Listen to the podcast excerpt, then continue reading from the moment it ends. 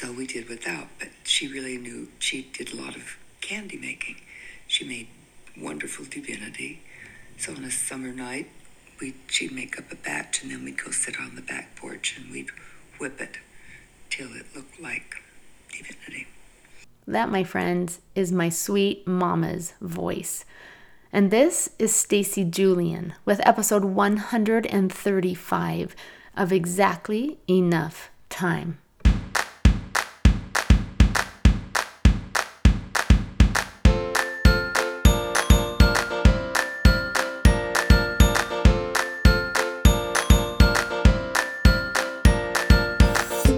From its title, you might think that this is a podcast about productivity. And while I love to get stuff done, exactly enough time is much more about being present. It's about recognizing the time you have and making the most of it. It's about choosing to be playful and living with intention, curiosity, and connection. It's about owning what you love. I love family history and bring in more of whatever that is into your life. I am a life enthusiast and a believer, and in this podcast, I interview interesting people with expertise and solutions. Together, we talk about what they do and why they do it. Listen up. I think you'll find inspiration for living your life and telling your story because you have exactly enough time.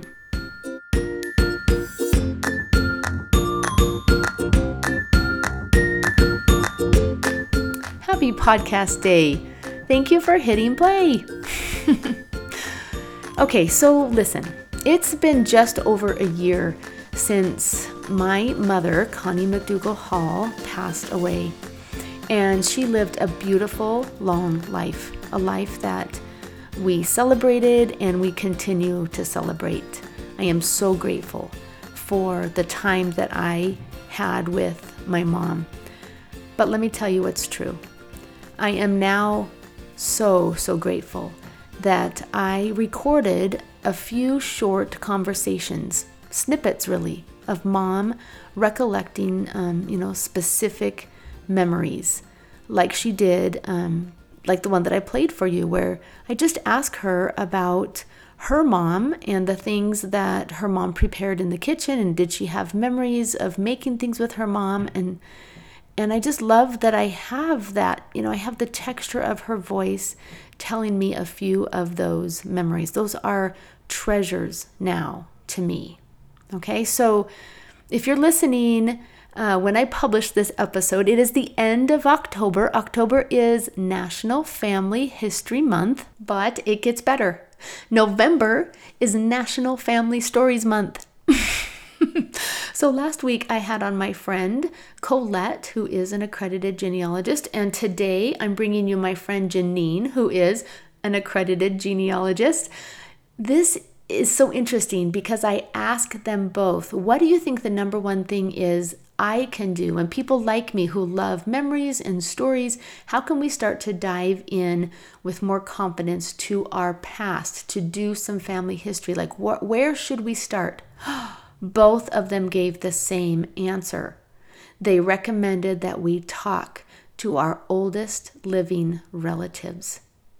Okay, this is your weekly reminder now that as the holidays approach, I want you to make plans to talk to your oldest living relatives. And when you do, open up your phone and hit that juicy record button.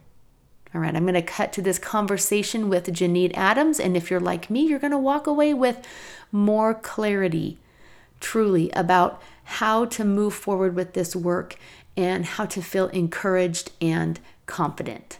Let's go.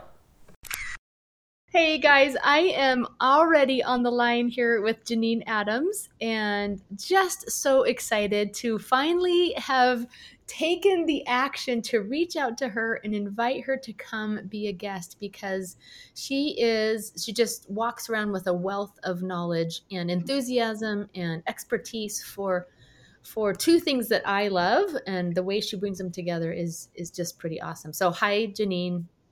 Hey Stacy, so glad to be here. Well, Janine and I met um, you guys at the RootsTech uh, conference, which is in Salt Lake City, and we met actually right before the world shut down. This was in February of 2020, and I got to go teach yeah. a class. And um, it was my feeble attempt at telling other people what they should do with their boxes full of family history stuff. And, you know, as I was trying to work through my own first box of family history stuff. And, um, and Janine, and I just wasn't sure, you know, you just, you get up and you, in at least in my case, you do a little fake it till you make it, and you teach people what you think is going to work, and you're pretty sure it's going to work because it's working for you. But anyway, you know, when you finish a presentation, you're just like, oh, I hope that went well. And Janine was such a kind soul. She came up, and as I remember it, basically threw her arms around me and said, "That was awesome." I, I, probably, I probably did because that's how I felt about it. Yeah. but what I remember was just her her spirit. She just has this generous spirit and this huge smile, and I just felt like, oh, good. I resonated with one person for sure. But um, but Janine, I want you to just jump in right here and and tell my listeners just who you are and what you love. And okay, um, well, I'll back up though and say, well, I won't back up. I'll say what I love was your talk and the information that you conveyed in it and you continue to convey. So I went to that talk and it blew me away. I wasn't even familiar with your work. And um, I was busy taking notes as somebody who's like, it, you know, thinks a lot about organizing family history stuff. It was just great to hear this really approachable like something I could get my arms around in terms of dealing with that box. And in fact, I spoke at RootsTech that year after like the following day. And I went back to my room and added you to my slide deck. It, my talk was on the it was called the imperfect genealogist and it was about letting go of perfectionism in your genealogy and so i thought wow this is people You've got to read this um, so i sent them to your website so that they because your your approach to that box does not involve perfection it involves letting go of perfectionism so yeah so i'm all about um, the love of family history and organizing your family history because I think for so many people, organizing is um, organizing the research is the bad part or the worst part or the hard part. And I want to help people with that because we don't want that holding them back. Um, and then I also am all about letting go of perfectionism because I have a podcast called Getting to Good Enough, which is about letting go of perfectionism so you can do more of what you love. And I, I co host that with Shannon Wilkinson, who's a life coach.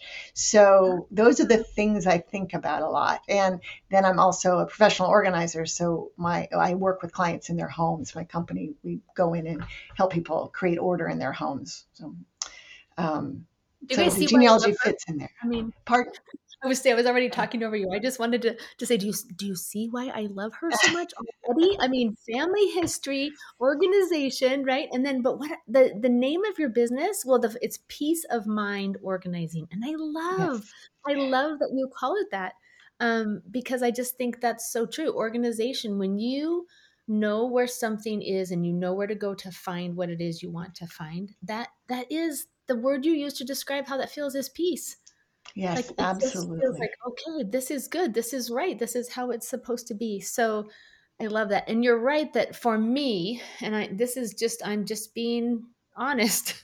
I have loved stories my whole life. I have I ever I remember as a young girl listening to grandma and grandpa. I loved hearing them.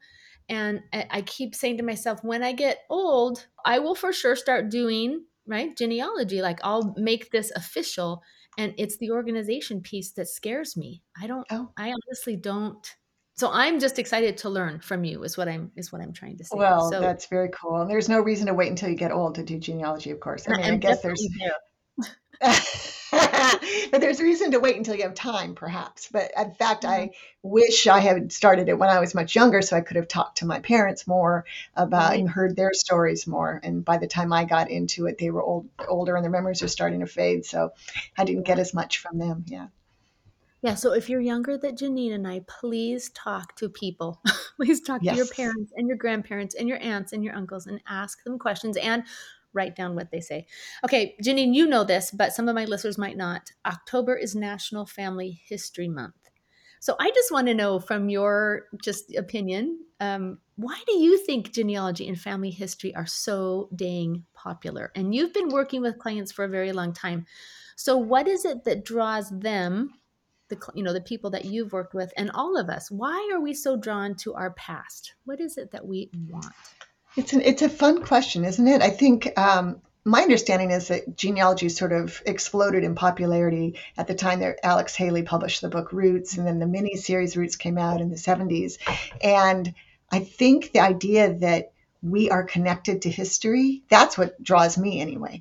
Um, I think knowing our connections to our, our the history of our country or our ancestors' countries um, is huge. And I know I love history, but when I can relate something I'm learning about something that happened in history to my own ancestors, it brings it alive. It makes all the difference in the world. Um, so I think that that's maybe a big part of it. And then the other part is that it, you get to be Nancy Drew. I mean, you're it is so much fun to to be a detective. At least for me, I love it. Um, so I think for me, those are the two things. It's that connection with history and knowing your ancestors is really cool. Making I mean, they're that they're actually people, individual people who had lives. Um, uh, and the genealogy, of course, then allows you to do that. So I don't know if it's just my opinion or how what works for me. Yeah, there there is this point where, and I am there. I'm just not there in terms of doing the research and keeping track of it, but I'm there in mm-hmm. terms of now looking at names. Let's say on a family group sheet or a pedigree chart or a family tree and knowing that they that they lived. I mean, that sounds so dumb, but I'm like, they were people, right? Like, what did mm-hmm. they? I just, uh, I just love that thinking about them and how there's so much. Like, I just have connected with a couple of great grandmothers just through the stories that I have, knowing that we're so much alike in so many different ways, and yet our lives could not be any more different. You know what I mean? Like right. they're so vastly different. And at the same yeah. time, so many of the things that we're doing are similar. And it's just so fascinating to me that that connection that I feel once, you know, once I read a couple of the stories. I was just like, wow. Anyway. Yeah, that's that's very cool. Yeah, and the thing is, so you can look at a family pedigree chart, um, and you see names and birth dates and death dates, which is great. But and you see how people are connected. But those it's those stories, right, that you're mm-hmm. talking about that where you where you get to sort of feel how they were, get a sense of what they were like. That makes it so special. Mm-hmm. And when you, I did a little project in my house um, a number of years ago. I just got little pictures, like I just Googled them or I got them from the, what's it called, where you legally go get pictures. I can't think right now but like I I know I have some ancestors on my husband's side who fought in the Civil War. So I found, you know, I, I got the name of the battle for sure that they fought in, and I found a little picture of it and I framed that. And I have um, uh, uh, my father-in-law worked um, on the the project that put man on the moon, so I took a picture of of you know Neil Armstrong on the moon. You know, just kind of these That's a few of cool. these seven or eight of these sort of big historical moments, and then I just put the words next to it on the wall next to these little pictures and it just says we were there. And so that's kind of i just loved how you said you love history and you love genealogy but that's when when history comes alive too when you think wait a second. Someone that i'm related to fought in that war in that battle and all of a sudden your curiosity go, is just off the charts right? And you're trying to find Absolutely. anything you can thinking that this is maybe this is what he or she experienced or maybe this. And so uh, I just love how it that it, it brings everything together like that. So, okay, Janine, if someone's listening and they are brand new, brand spanking new, zero experience with family history, um, where do you suggest they begin? And then truly help me, please. How do they keep it organized so that they can keep doing it? At least in my life, it's not something I can do every day. So, how do I get started and, and get it organized so that I can pick it up and put it back down? When I need to. Keep it doable. Right, right, yeah. Well, as far as getting started, I think we, we touched on already. I think the first thing to do is to talk to your living relatives and get those stories, record them. In, we're, we're lucky now we have iPhones or whatever, and we can just record them.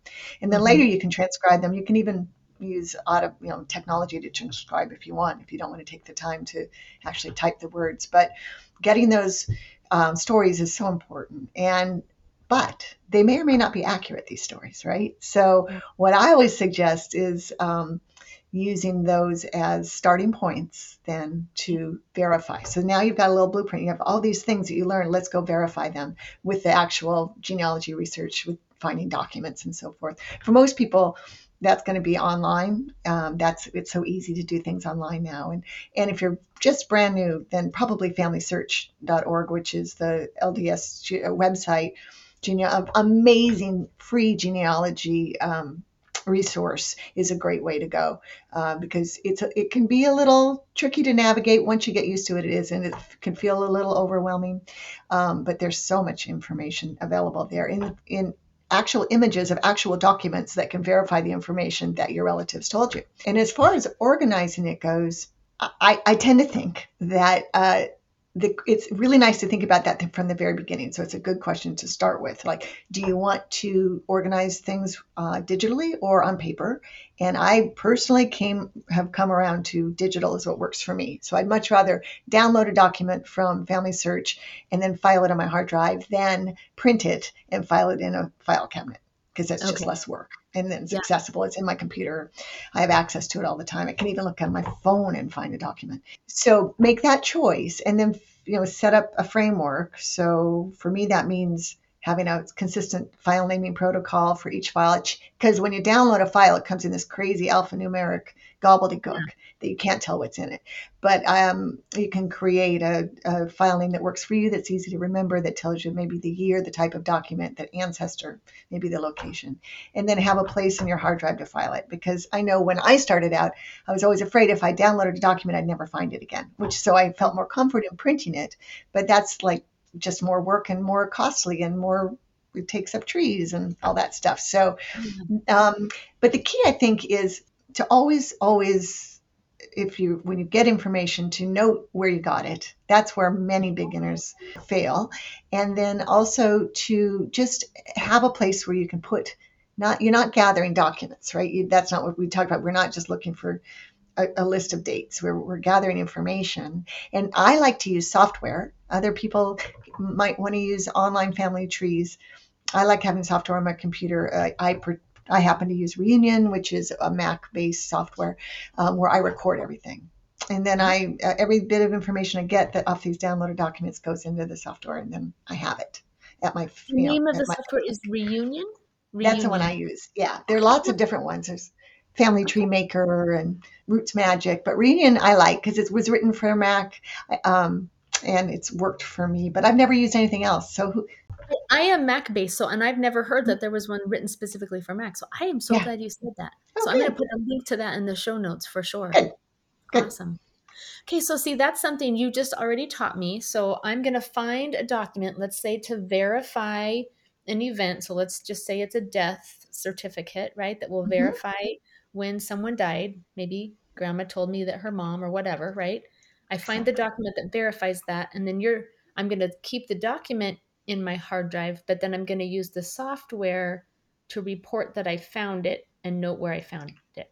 Yeah, and to put the death date, so you would have in the software a tree, and that that person you'd have they'd be in there, and in their record you would have their death date, which you would then say, I got that information from this death certificate.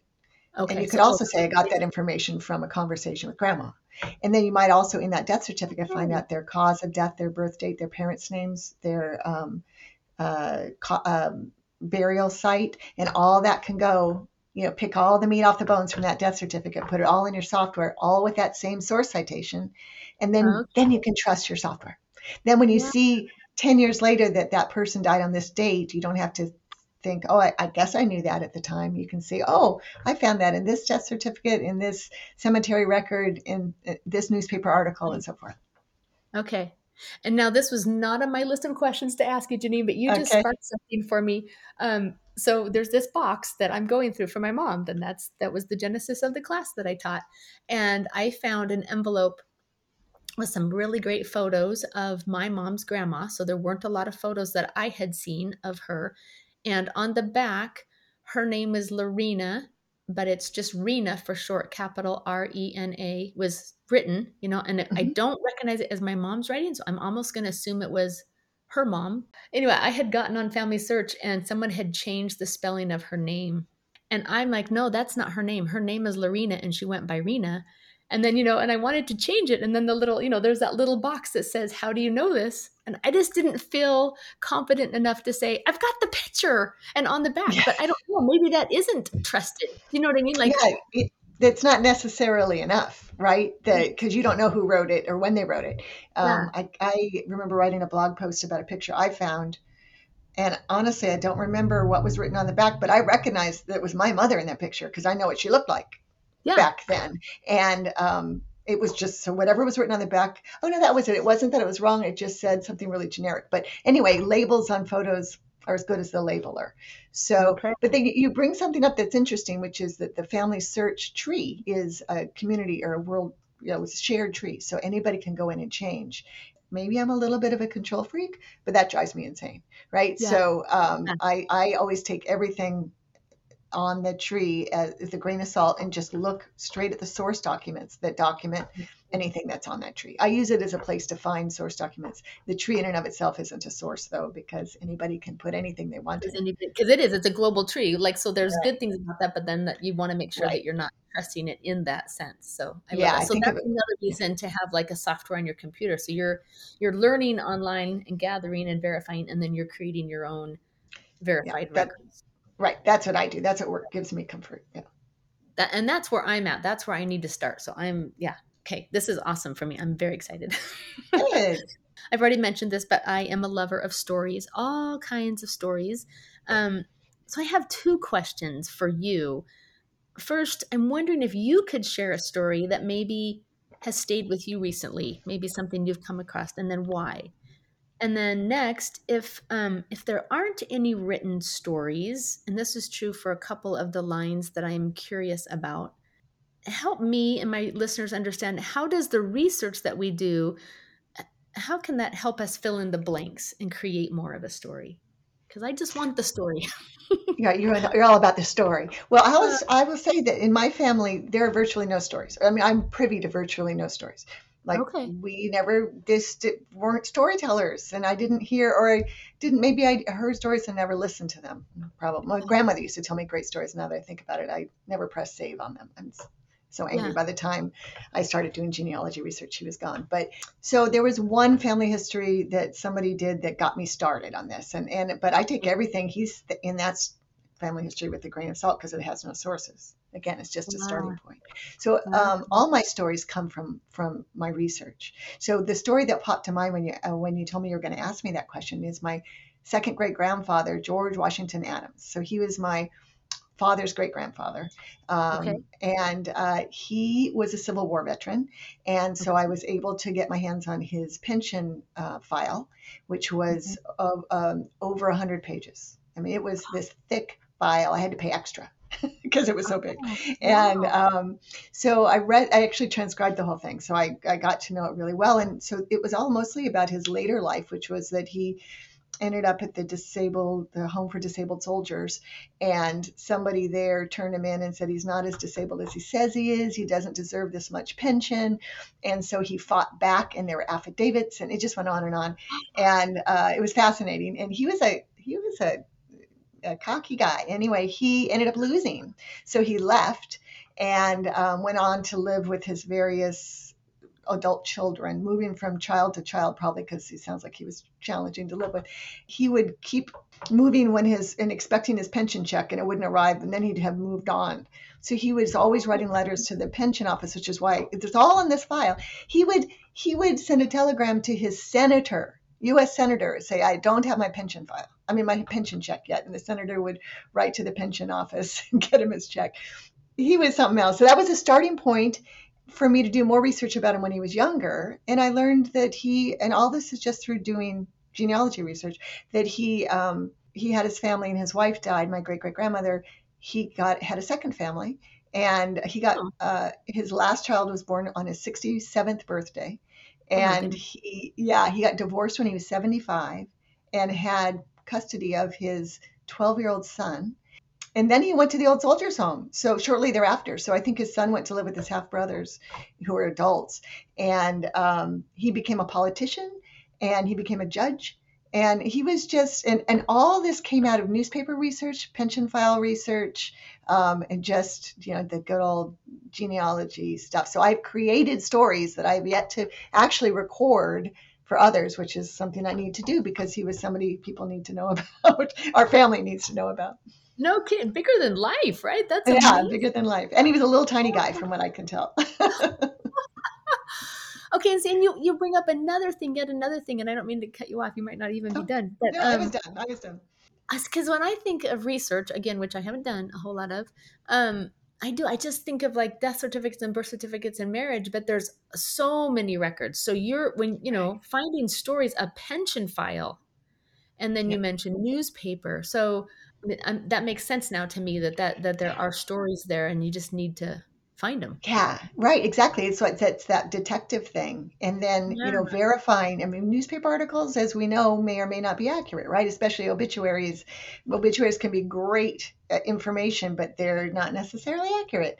Um, I wrote my father's obituary two months ago, and I put the wrong death date death date in it because I was all addled from grief. I got it. I it was I put the wrong month. I put it. It was an impossible date that I put in there, so it got it Oh corrected. But in any case, um, finding multiple sources of information for as many facts as you can is a is a great practice in genealogy research because you sort of do have to really be critical and when you're analyzing evidence and don't just take like that family story or that one newspaper article as fact. You you might find contradictory information and then you have to evaluate which is more likely to be true or find more information to figure it out.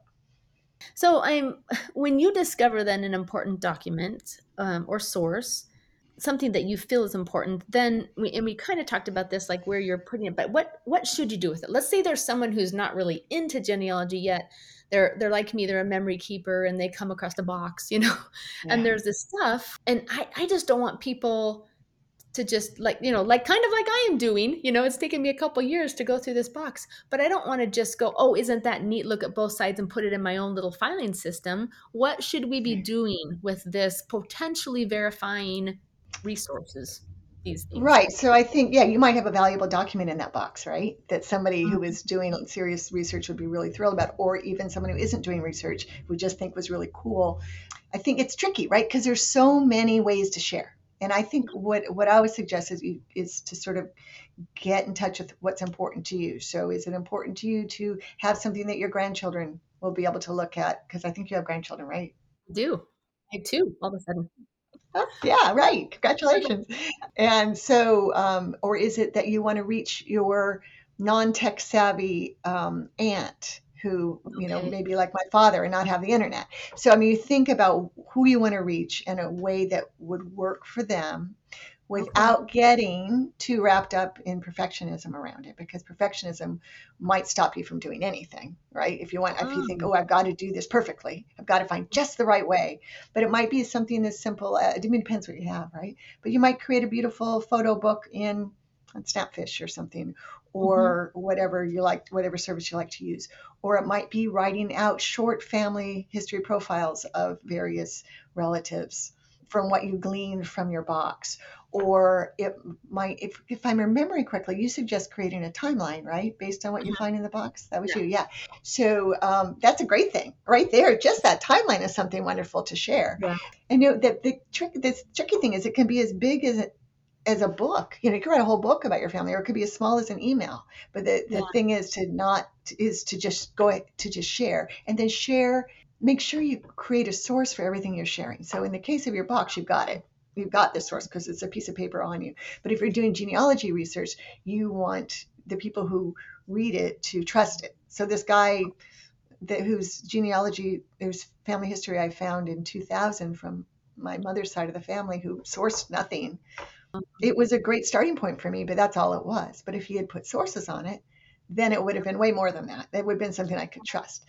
You know, you don't have to be all in kind of like I am. You can, you just want to be accurate, right? And you want to be Yeah. generous. And um, you don't know what other people are going to find cool or not. And I know that lots of genealogists complain because nobody in their family cares. Like we get so much into the, the details and Mhm. um, yeah, and if we don't think about how it's going to be received we have we have we risk turning people off so Okay. thinking about how who the recipient of the information is or it could be you make a blog a family blog and let people yeah or a family facebook group let people contribute what they have as well um, yeah so there's no one right way to do it that's for sure uh, Okay. just doing something is better than nothing doing something. I love that. So I'm just thinking as I'm going through the, you know, the file box and finding things, and what I've been doing is just, you know, scanning and, and of course I'll upload it to, to FamilySearch. But I like the idea where maybe I have a blog already. What if I just start reporting some things on the blog, right? And then Yeah. And when I write about my family on my blog, which isn't that often, I'm sorry I interrupted you. no, Uh, you didn't- go um, I usually go out of my way to put the full name and birth and death dates of anybody I'm talking about, so Okay. that even if it's just a story about, you know, if I'm talking about my great great grandfather George Washington Adams, I'll put you know 1845 to 1937 after his name, in case, so in a Google search somebody might find that. this is why I'm talking to Janine. This is awesome. I already have a blog story, so I'm going to go back and do that. Just put so birth and death date behind everyone's name, or at least the first time you say their name, then you make sure you put Mhm. it there. Okay, Right. Yeah, that's You amazing. might you And might get cut, find cousins you didn't know about that way. right.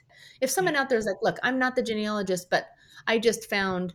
You know, a letter that appears to have a lot of verifying information in it, or I just found a document. What should this person do with that document to make it available to maybe someone who is actively searching? if they're not really into genealogy research and don't want to spend money on ancestry i mean they, i think you can have a tree on ancestry that you could upload files to without paying i've never had a i've never not paid ancestry so i'm not sure um, Okay. FamilySearch you can certainly add documents to i think picking the one that sort of is has the user interface that works with your mind what i don't do and feel i should be doing is it, it wouldn't be hard for me to do it either. I use Ancestry a lot, is when I download a document to also attach it to my tree. Um, but that would be an easy way for me to share because I keep my tree public. On Ancestry, you can have private trees. And I personally think, I know my uh, uh, research is accurate, so I have no problem making it public. People worry that other people will steal their facts that they work so hard to get, but I don't. That's not my con- the concern that- I have. Isn't that kind of the point? I, I kind of feel that way too. Yeah. Um, so some people keep their trees private, and if you find that, but Ancestry will give you a search result that's in a private tree, you can reach out to the tree holder, and probably they'll let you That's you what I wondered. it. Okay, so it does still it's still part of their search algorithm. It'll bring it up and then you can say, "Hey, so and so, turns out that we have a shared interest in this person." Okay. If you do it, if you get your DNA done at Ancestry, and you have a tree, then they will work hard to try to match, you know, help you, give you clues related to your DNA and so forth. So I have lots of matches. I haven't done a whole lot with it yet, but that's another potentially another reason to choose ancestry if that's you know if that's what Yeah. your interest is. A lot of people just do DNA to get their ethnicity estimates, which is interesting. Um, Yeah. But I did it to try to um, find cousins, and so ancestry was the place it made sense for me to do it because that's where the cousin seekers are, right? Okay. Versus Okay. like versus 23andMe or something like that. Yeah. Okay. Oh, that's so interesting. Okay. And I forget about that. There's that whole nother avenue of just give some, if you don't know what to give someone for Christmas this year, you give them a DNA test because really Yeah. that opens up, you know, all of this. It opens up your past, literally, Yeah. and, and, and, you know, these potential connections. Because I did do 23andMe and I, you know, one day I opened up the app and clicked on something, something, and and here's this message from a woman in England, and she goes, "It looks like we're third cousins," you know, and I was like, "Third cousins," you know. So you know, we we had this kind of exchange going back and forth, and that was exciting. I wasn't, Yeah. I wasn't at that point looking for cousins, but here, you know, someone found me. So Yeah, yeah, it is exciting. And, and I one year went straight from RootsTech to visit my parents. They live in Washington State, and got Yeah. them to do uh, DNA tests. So that's something to think about. Um, but yeah, so I personally use Ancestry most. I do use FamilySearch, not their tree as much as their incredible repository of documents. They've done an amazing job of digitizing documents. So I use them a lot as well. And then the Okay. other ones, MyHeritage or Findmypast, I have less experience with, but only because it's easy to get overwhelmed. Yeah, so right. Yeah. and you're the person who's going to help us not get overwhelmed. So right, trying to.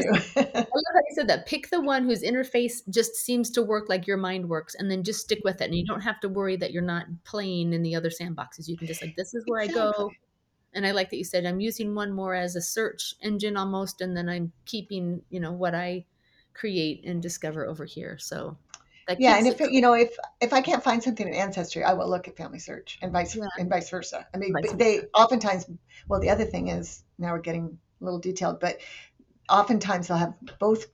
We're positive both of them will have the same information scanned separately, and so sometimes a scan on one is better than a scan on another. So like if you get a bad scan, which happens, um, if you look at the other one, you might get a, a good scan.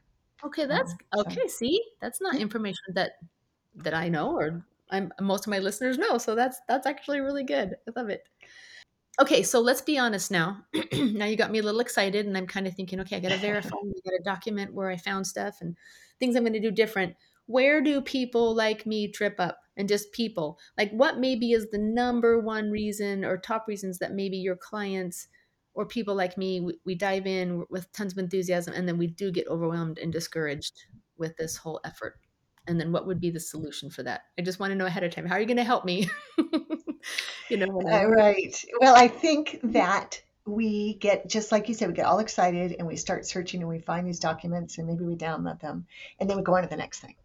And Mm, if all we have is a bunch of downloaded documents on our uh, hard drives and we don't go through the documents, pick out all those facts, record them somewhere, create a source citation, then at some point we're going to say, wait a minute, I have all these these files I never did anything with. And then the thought of going through them feels completely overwhelming. Or or sometimes I'll be like, oh, I thought I already had that fact. Why isn't it in my software? Oh yeah, I never processed it. It's on my hard drive. It happens to me all the time, and, and I love doing this stuff. So it's really Yeah. easy to have happen. So that's one thing. I, I think of it as like we have we have to do research. We're not just searching. We're doing research. And if we're just searching and downloading or searching and writing down facts, which is what I did when I started out without putting telling myself where I got the fact, then it's really easy to lose faith in your research and just falls by the wayside. So Wow. being kind to yourself is important, right? Because it's really natural to just keep moving on to the next thing you want to do Yeah. because it's so much fun. But Yeah. if you can maybe have a research question in mind, like what year did my great grandfather die? And then try to stay focused on that question rather than going down all the other clues that you get inundated by. That's Yeah. helpful. And then when you get that death certificate, go ahead and process it. You know, rename it, process it, file it. And, Yeah. and by process, I mean take the facts and put them in the software. Then move on to the next thing. It's a little easier said than done. But I think Yeah. that the backlog or just not not actually looking at all the stuff you find um, Yeah. it becomes sort of an empty thing where you realize you're not you're not actually getting anywhere if all you do is find stuff. Yeah. Okay, Yeah. that you just said something that was so profound to me that searching is different than researching, right? Mm-hmm. Just Yeah. and so yeah, you want to put on your researcher hat. Just slow it down a little bit and make sure that when you do find that nugget that you're processing it correctly so that it actually Right. becomes useful. And you're evaluating it, right? So Yeah. you're, you know, it's not just taking everything that that you come across as fact, you know, um, and think, you know, there's principles like a birth, a birth, a birth date on a birth certificate is more reliable than a birth date on a death certificate for the same person, right? Oh, because Yeah. yeah, the you know the closer you are to the time it happened and it was recorded, the more likely it is to be accurate. So you have to, you know, ideally you think about that stuff, and and but also have having fun. We're in it. I mean, we're in it to have fun. So having fun is really important. Yeah. so I'm not trying to take away your fun. No, no, not at all. No, you're trying to make my fun worthwhile though too, which I think that's what I needed to hear from you today, truly. So this is Good. awesome. Is there anything else that you want to share? And then um, just add on to that, uh, how can my listeners find you, follow you, or connect with you, and like you know, learn from you or take advantage of of the services you offer? Sure. Well, as far as anything left to share, I feel like I've thrown a whole lot at you already. But just remember, it's uh, genealogy research is fun, and to be diligent in your research while you're having fun, so that you can trust it and share it. Like you want to share trustworthy research. So that's it's like a filter to think through. Would I pass this on to my cousin who's going to take it as fact? Um, Yeah. If not, then work a little harder to get that fact straight so that you can pass it on uh, share with with confidence. reliably. Exactly, share with confidence. And then as far as reaching, get in touch with me. Um, so my blog is organizeyourfamilyhistory.com.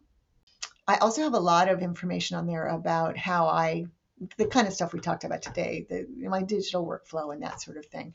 Um, Yeah. You can search on the blog and find that stuff. And I also sell a few guides. I call them orderly roots guides that you can act, you can buy on the website as well. Um, Oh, for nice. if you really in the nitty want to get more detailed. Um, I also have a blog about or just general organizing, home organizing at my at peaceofmindorganizing.com, my business, my organizing business's website. And um, then our blog, I mean, our podcast is getting to good enough. Yeah. So getting to goodenough.com.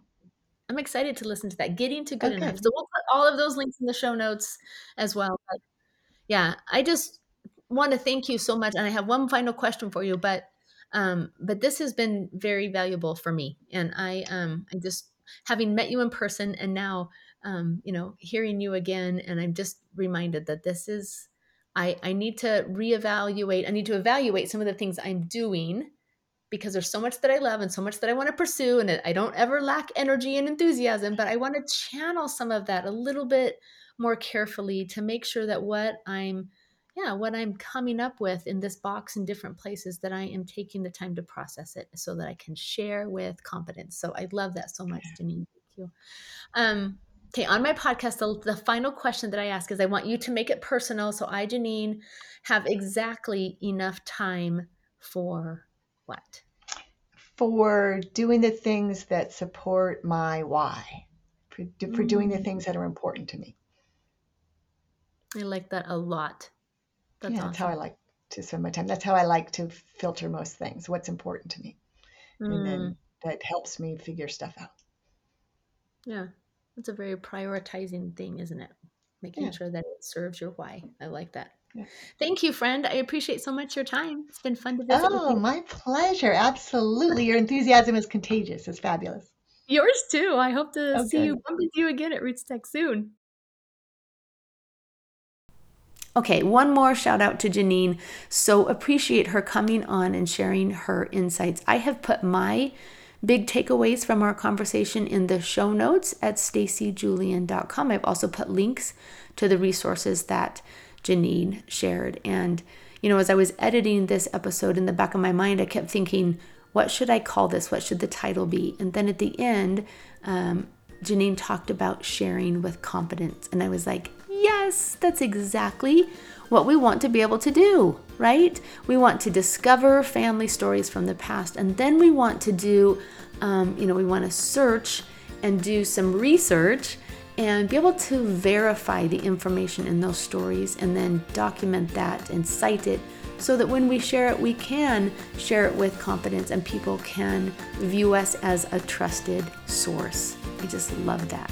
Okay, you guys, thank you so much for listening. I will be back very soon with another episode of Exactly Enough Time.